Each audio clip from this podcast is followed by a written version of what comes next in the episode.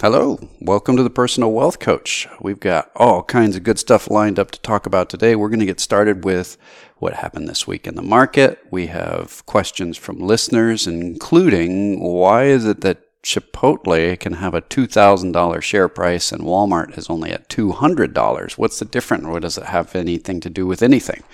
So we'll talk about that. We have questions about AI and if it's a bubble, if it's like the dot coms. Elder Baldy Jeffrey has some really cool stuff to talk about fear of missing out, FOMO in the market, why the market's doing well, why our economy is blowing the smithereens off of everybody else's economies right now.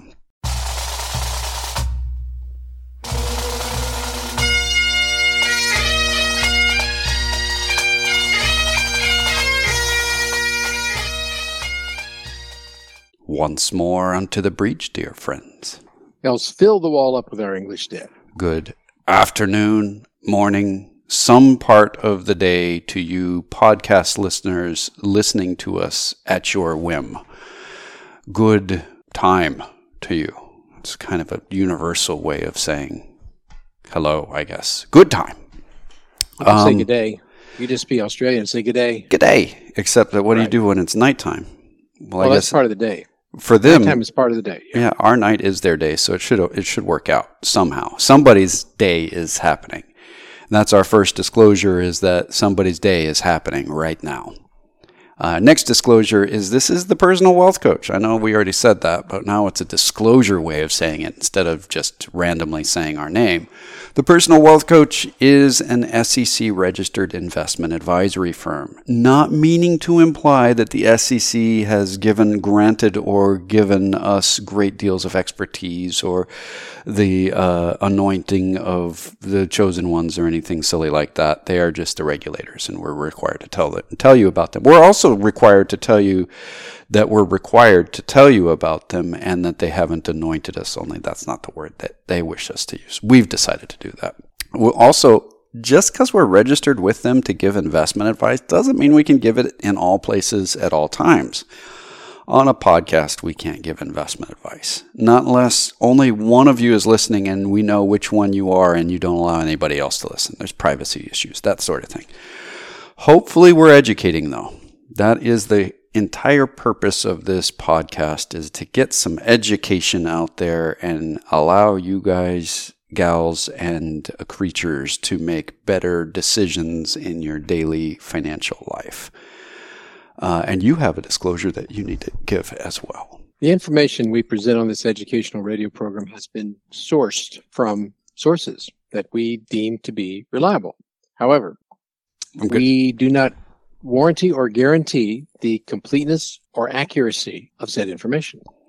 Now, we also aren't on a radio program, so we'll do the podcast as well that same way. See, this is when we do disclosures, we have them memorized from decades of radio, and we're not doing radio anymore. So, um, the information in this podcast, which is being broadcast did via the airway, you did. Duh. Yeah, it's amazing the the things that we are used. We've been trained so well. All right, so um, what happened this week in the market? Well, the market moved ahead. It stayed pretty much uh, the the Wall Street part of the market stayed pretty much at 44 Wall Street. It continued to move east at about 440 miles an hour, making it around the earth each day. But the S&P 500 stock index, affectionately known as the SPX, plowed ahead another week, rising 0.95% to close at 5,137.08, which is pretty impressive because not very long ago we were marking, at least I was marking 4,000. When it's above 4,000, it's up. When it's below 4,000, it's down. So since it's at 5,137, it's, it's up. up. Yeah, it's up. Yeah. As a matter of fact, it's up 7.7% so far this year and over 29% from a year ago. Now, let's put that in perspective. Looking back three years, in the last three years, the SPX is up 32.73%. But in the last one year, it's up 29%, meaning that it gained almost all the gains that it's accumulated over the last three years and the last 12 months. They got the gains from the past year and it's up only 3.7% over a two year period. And that's the way markets work. They go up, they go down, but it takes a great deal of patience and tolerance for poor and even negative performance to reap the long term benefits of investing. It also takes a lot of diversification and a lot of thought. There are going to be periods of time, if you are truly an investor and you're watching regular valuations of what you invested in, it's going to go up or it's going to go down. If the underlying reason you invested is valid over the long term, hopefully you will see more of it go up than go down and you'll make money. But it takes patience. Other followed market indicator, the CRSP US Midcap Value Index rose 1.14% for the week. Notice that it was up more this week than the S&P 500. It was up to 2574.14, but it's only up 6.6% from a year ago. Here's where patience is now required as the rest of the market creeps along very slowly in contrast to the significant six, previously magnificent seven. And I,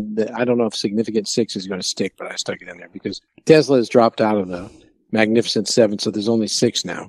Now, who, who determined that it dropped out of the magnificent seven? There's a well, committee somewhere of magnificent decision makers the Wall Street Journal folks are referring to the Magnificent Seven now as the something six, super six or significant six, because Tesla's growth has not been astronomical over the last year. It slipped backwards a little bit. And so that leaves, and it has very little to do with AI.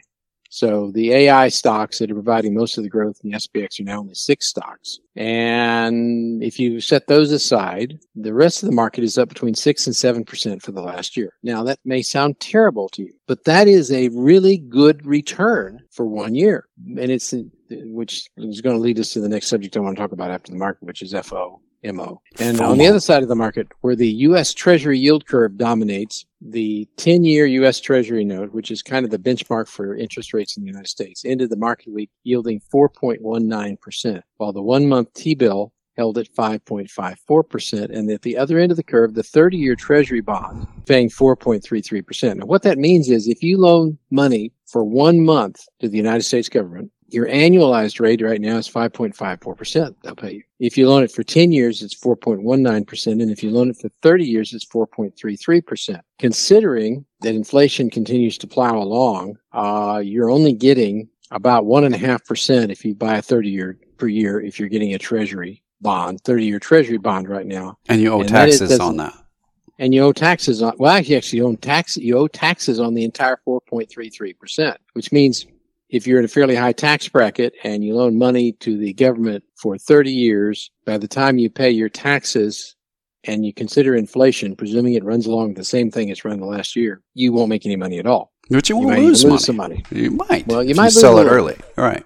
Yeah. Well, you might lose depending on what inflation it does between now and then. So it's it's a weird bond market. Texas Intermediate crude oil. Texas uh, West Texas Intermediate crude oil is continuing its slow but very relentless climb. It's gradually creeping upward. It ended the U.S. market week at seventy nine dollars and seventy six cents, up four point two percent from last week.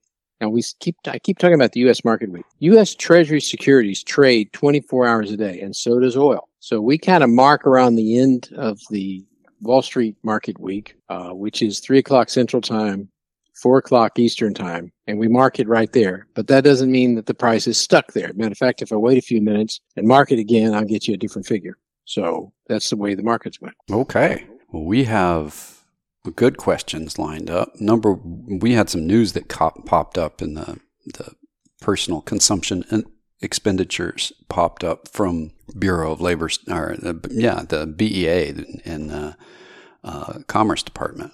No, that BEA is the Labor Department. Sorry. No, uh, the BEA is at the Commerce. It's the Commerce Department. I'm looking over at CPI at the same time, and it's confusing the fire out of me. Okay. Yeah, it's the BLS over there. You don't confuse the BLS with the BEA. Right. You you were talking about the the return in the market minus the big six stocks being just right around 6.6%. And the PCE, which is a really good measure of inflation, a preferred measure than the CPI, because CPI is a bunch of stuff people don't buy every day, um, including what the rental value of your house is, regardless of whether you're renting it out. And the PCE came in and said that we're running year over year at 2.4% inflation. Mm-hmm. If you got a 6.6% in the market over the last year, and we had a 2.4% inflation over the last year, then we're running at the normal market returns over extremely long period of time, which is to say you're keeping up with inflation and a 4% withdrawal rate. which is weird, but this is where you keep hearing from people that have been doing this a long time. You shouldn't be taking out significantly more than 4% a year in a retired portfolio. There's a lot of other caveats that go in there, being well diversified and, and all that. And it shouldn't ever be considered a guarantee, but to look around and see that the market, even with all the headlines and the hoopla that we're seeing with AI and so on, is doing what the market typically does. it's just a normal year. All right, uh, you had your hand up like you had a well, question, just, student. Just a little thing. one of the one of the other factors about that four percent is that people apply the seat when they do that figuring and they say four percent. They apply the consumer price index to withdrawals in retirement as if you're going to raise it by the CPI each year. And like you right, said, right, thirty four percent of the consumer price index is the theoretical rental value of your house. So if you own your own house and you're making fixed payments or you have already paid it off, your cost of owning the house is not going up at the same rate of speed that the CPI says it is, which means most retirees, instead of raising their withdrawals at the same rate as the CPI goes up, go for years without increasing their withdrawals. So they can actually afford to take a little more than 4% out. Matter of fact, my personal estimation is 5% should be the ceiling if you're not going to raise it every year and still probably in pretty good shape. But that's, that's all dependent upon a lot of things. Don't take, don't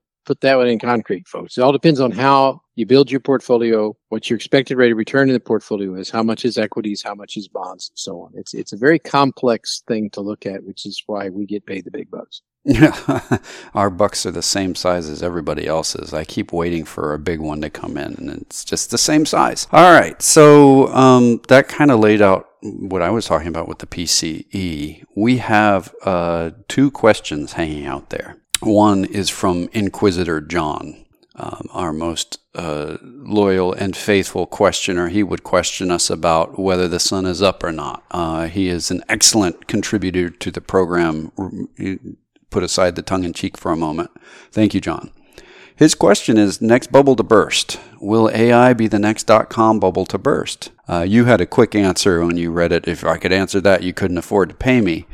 Um, and that's a that's a good answer. The answer to this is we're not into bubble territory with it yet. And I know this is weird. I'll give you my definition of a bubble, uh, and it isn't answering the question yet either. My definition of a bubble when you have highly competent, well trained people doing something that they are not competent or trained in and yet making a lot of money out of it. So if you have uh, uh, two doctors that are married together, um, buying a house in the suburbs of Austin, going in on their weekends and painting it, and then selling it for significantly more money than they bought it for that's the definition of a bubble. When you can do something and add no value to it, and yet everybody's making money doing it, that's a bubble. You can tell this in gold. When gold prices are high enough that the local plumber moves to Alaska to start panning or digging or any number of other things to get the gold out, and he's making a profit in his first year, that's a bubble because it means that the economy for that item is upside down. Uh, people that don't know what they're doing should basically not make a profit, period. If you hire somebody to fix your car, you know where I'm going from that, and they don't know what they're doing, they shouldn't get paid.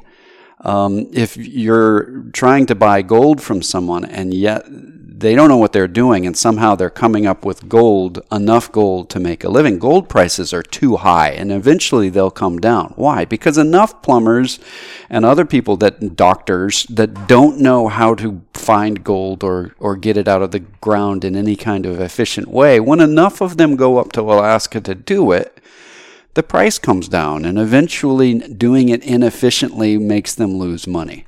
Uh, so when we're talking about AI, a lot of money is being spent on AI right now, but you're not hearing about your typical ma and pop store opening an AI business and making money in it yet. That'll come because the amount of sizzle uh, over the words AI, the letters AI, is really high. So eventually people are just going to tack the AI name to their company name, regardless of whether they do AI or not. And it will cause their prices to go up, and people will go, oh, this is great, and you can't lose money. When you start hearing those words, that's when we'll say it's the next bubble to burst. When the majority of people believe that all you have to do is buy AI and you're set for life, that's when the bubble's about to burst. Right now, the people involved in AI are still the vast majority experts in the field. This, uh, if you go to the late 90s when dot coms were popping up everywhere, you had an accounting firm that didn't even have any computers in the office. They only had paper stacks of tax forms, and they said, We're taxaccounting.com. Um, and their stock price went up. That's a bubble.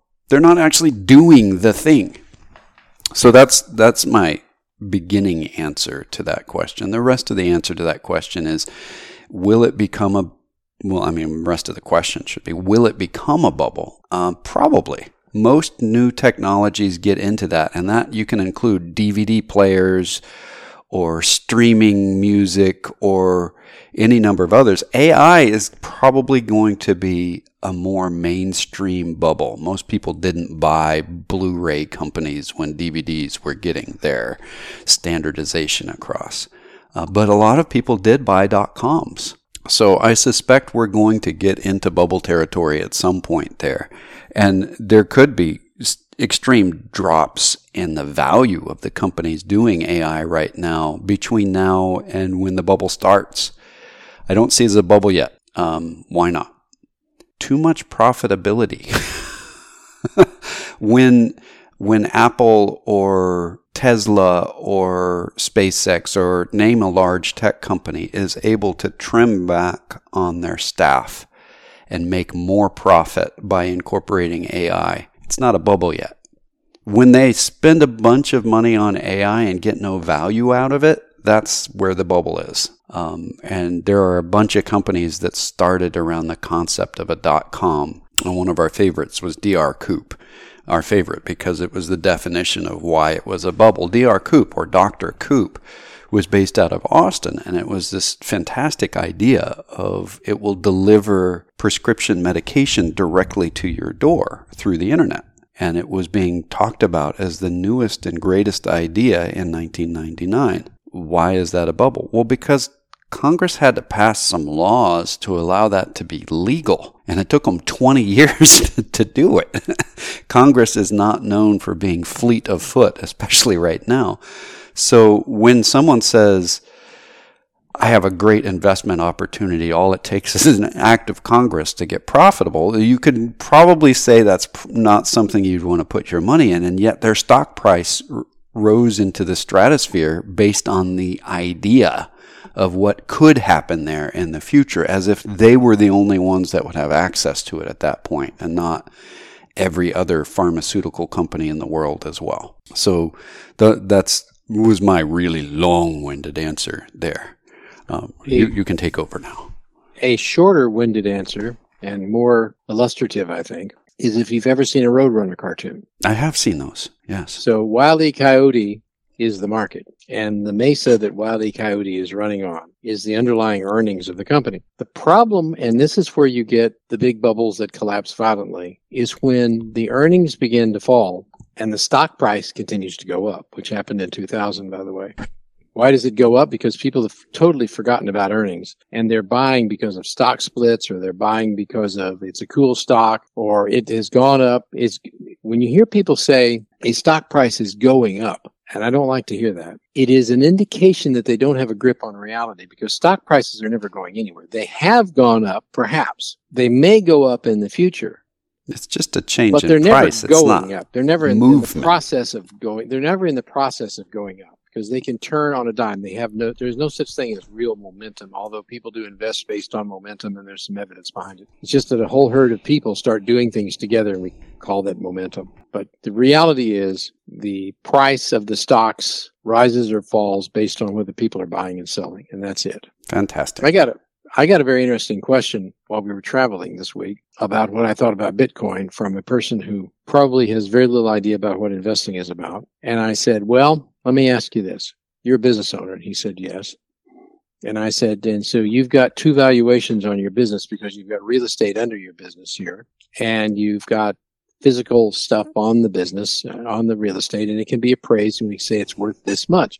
We can also say that you have cash flow in your business and that also can give value to the business. So if you buy a share in a company that has physical assets, you get a percentage of the physical assets theoretically. You also get a percentage of the income, the, the profits. Now here, let me ask you this. When you buy Bitcoin, what do you get a percentage of that's in the real world? Nothing.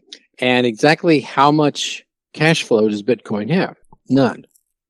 So what is the underlying value of Bitcoin? And he said, none. And I said, right. It was originally designed to be a currency to replace the dollar, but nobody uses it as currency. So why is it valuable? It's valuable because of the greater fool theory.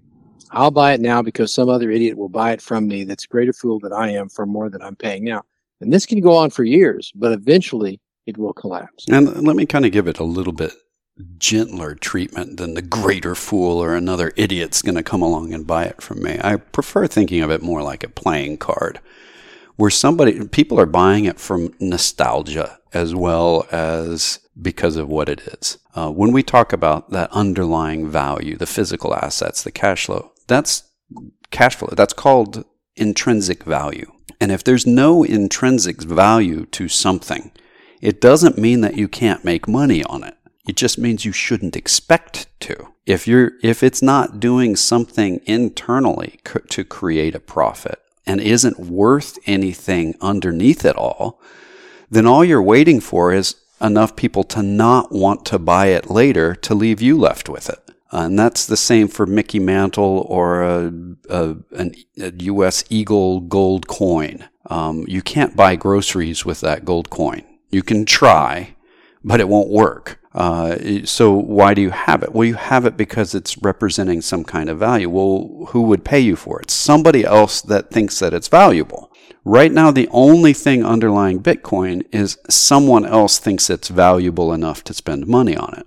When you're talking about gold, it's the same, except that there's some other stuff. You can use gold in electronics. You can make jewelry out of gold real estate just by itself, raw real estate, you didn't add any value to it. Why should you expect to make any money off of it? Well, you shouldn't expect to.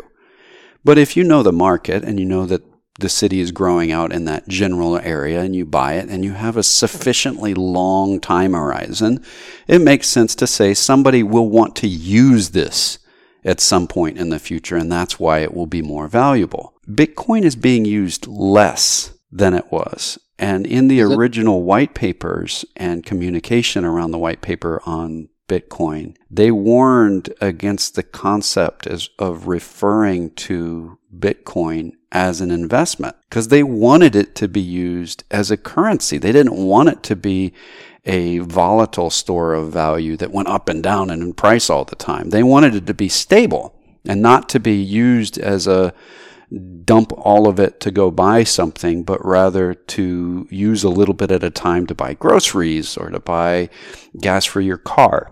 It has totally not turned into that. It has turned into this is a volatile thing and, and a lot of people have made money on it, so I'm going to get into it and try it as well. That's the greater fool concept. There are people that are true believers here, and they deeply believe in the concepts underlying Bitcoin and that someday it will be the currency. I think that has become farther and farther from reality. But that's where we are. You can make money in Bitcoin. Don't get us wrong. I know a lot of people that have done it and they've made a lot of money in Bitcoin. I also know a lot of people that have lost a lot of money in Bitcoin. And sometimes they're the same person. it's kind of like going to Vegas. It is a gamble. What we recommend is only buy things that have intrinsic value, that have some opportunity to make a profit beyond somebody else might pay me more for it. And that seems to work long term, uh, where, you know, buying tulips or ostrich eggs, yeah, these even have some intrinsic value. But at some point, they're not going to be worth the meteoric prices that they were getting. And I believe that eventually Bitcoin will be there unless enough people believe that it'll be used as a currency that they actually get to use it as a currency and but we're moving away from that. Well, you know, at $58,000 per coin, it becomes a rather poor currency. Well, you've got 9 decimal places on the thing. And this is the thing that I've come back to. They say the reason why Bitcoin has the ability to last is because there's a limitation on the number of Bitcoins. But when you have nine decimal points, nine decimal places that you can add in, fractional shares can reach close to infinity, particularly if you have enough of the coin. So it's not a limitation either if you just keep using smaller and smaller pieces. But people aren't. You're not buying um, 0.0003 per, three bitcoins worth of pizza. That's just not happening.